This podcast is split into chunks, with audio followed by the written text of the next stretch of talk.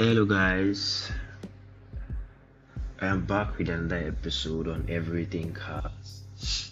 And today I'm speaking on a very interesting topic because I mean it's interesting to me, and I guess that it's going to be interesting to a lot of people also. And it might not sit well with maybe a couple of people because I've seen the shenanigans that people do when it comes to car upgrades and facelifts. I mean, it's about time we begin to learn the differences of these things and tend to not abuse them. There's a reason why the white man that produced a car made upgrade parts. I mean, it's fine for you to upgrade in the same line of that car, but why upgrade a car to a total different shape?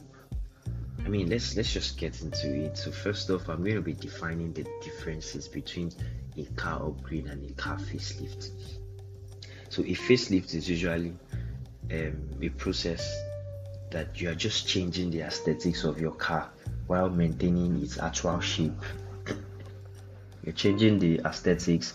Maybe you're changing the the rear bumper or the front bumper or the rear light or the front light just to make it look like a newer model of that same car. But now, when we talk about upgrades, upgrades are becoming absurd in the street of Lagos, and honestly, the people that, that do these upgrades should be arrested because they are misleading people.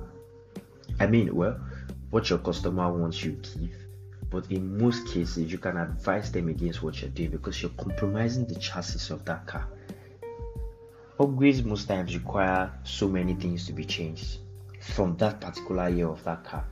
Maybe trying to fix body parts and putting the body parts of a i mean these cars come in generations. There's the first generation like the Honda Accord there's the first generation the second generation the third generation there's the fourth generation the fourth generation might have four production in four years. That's maybe from a, a 20, 2010, 2011, 2012. They share the same body. It's fine for you to facelift your car from a 2009 model to a 2012 model.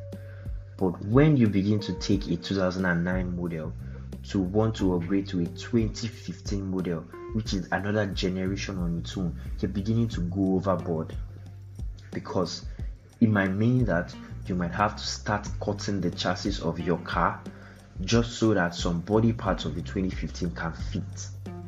And it's, it's just crazy. I don't know. It's just crazy. I mean, what's the fun in that? You're just putting your life at risk. I mean, you're not going to use that car for eternity. So when you want to sell it, what happens to the car? I mean, it's just crazy, and I feel like people need to tone down on this thing.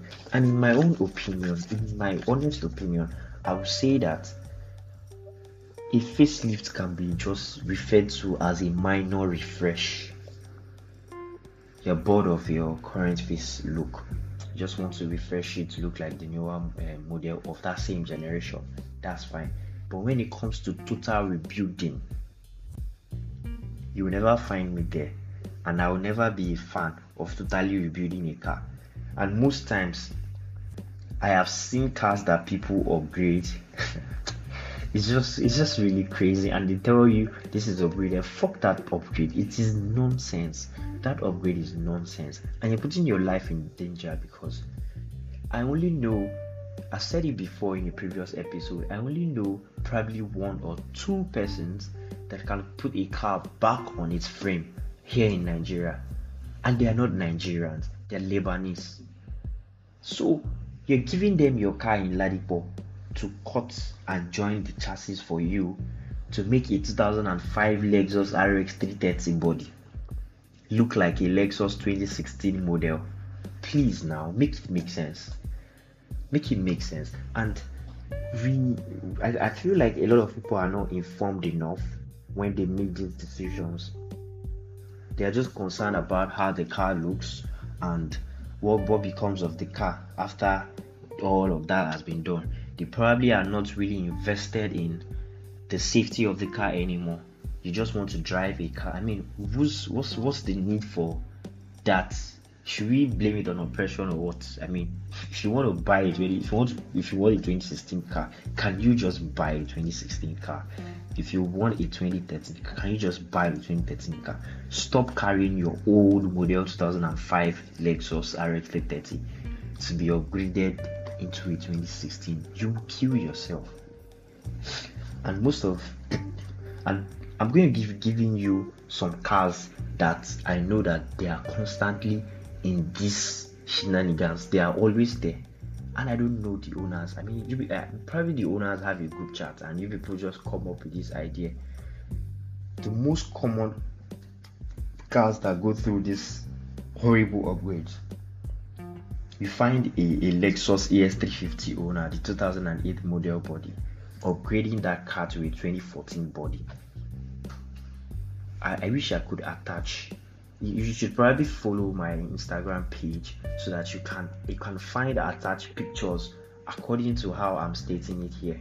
So you can follow me on ig on the car post that car podcaster underscore and just look through the, the, the page and see the horrible turnouts. And another car is the Toyota Hilux 2007 model to a Toyota Hilux Adventure Body 2019 probably have just rebuilt a new car. She did not upgrade. Then a Lexus RX 350 2010 to a Lexus RX 350 2017. This is like the most common one. And then a Toyota Musso a 2007 to a 2012 model. They are two different body. In fact, the 2007 model is bigger than the 2012 model. How would you reduce it in size just so that it can look like a 22? Please that the Lexus GX 470 in 2005 upgraded to Prado. Okay, they play. So, and is these things are just things that is common sense, and um, I don't mean to step on toes here, but it's not right because I mean, aside from the fact that you're using the car yourself, you're putting other road users in danger because because of I mean the result could be anything. It could be an accident. It could be maybe loose body parts. And and trust me, after some while, like a month or some months, these upgrades don't look beautiful anymore. They look horrible because they are beginning to fall out because they are China parts. So you cannot you cannot keep that beauty. So whatever you're looking for, you still end up losing it. So why you should not do upgrade parts on your car? I'm not let's let's let's get you right now. I'm not saying facelifts. Why should not do facelifts? But why you should not do upgrades like total upgrades on your car?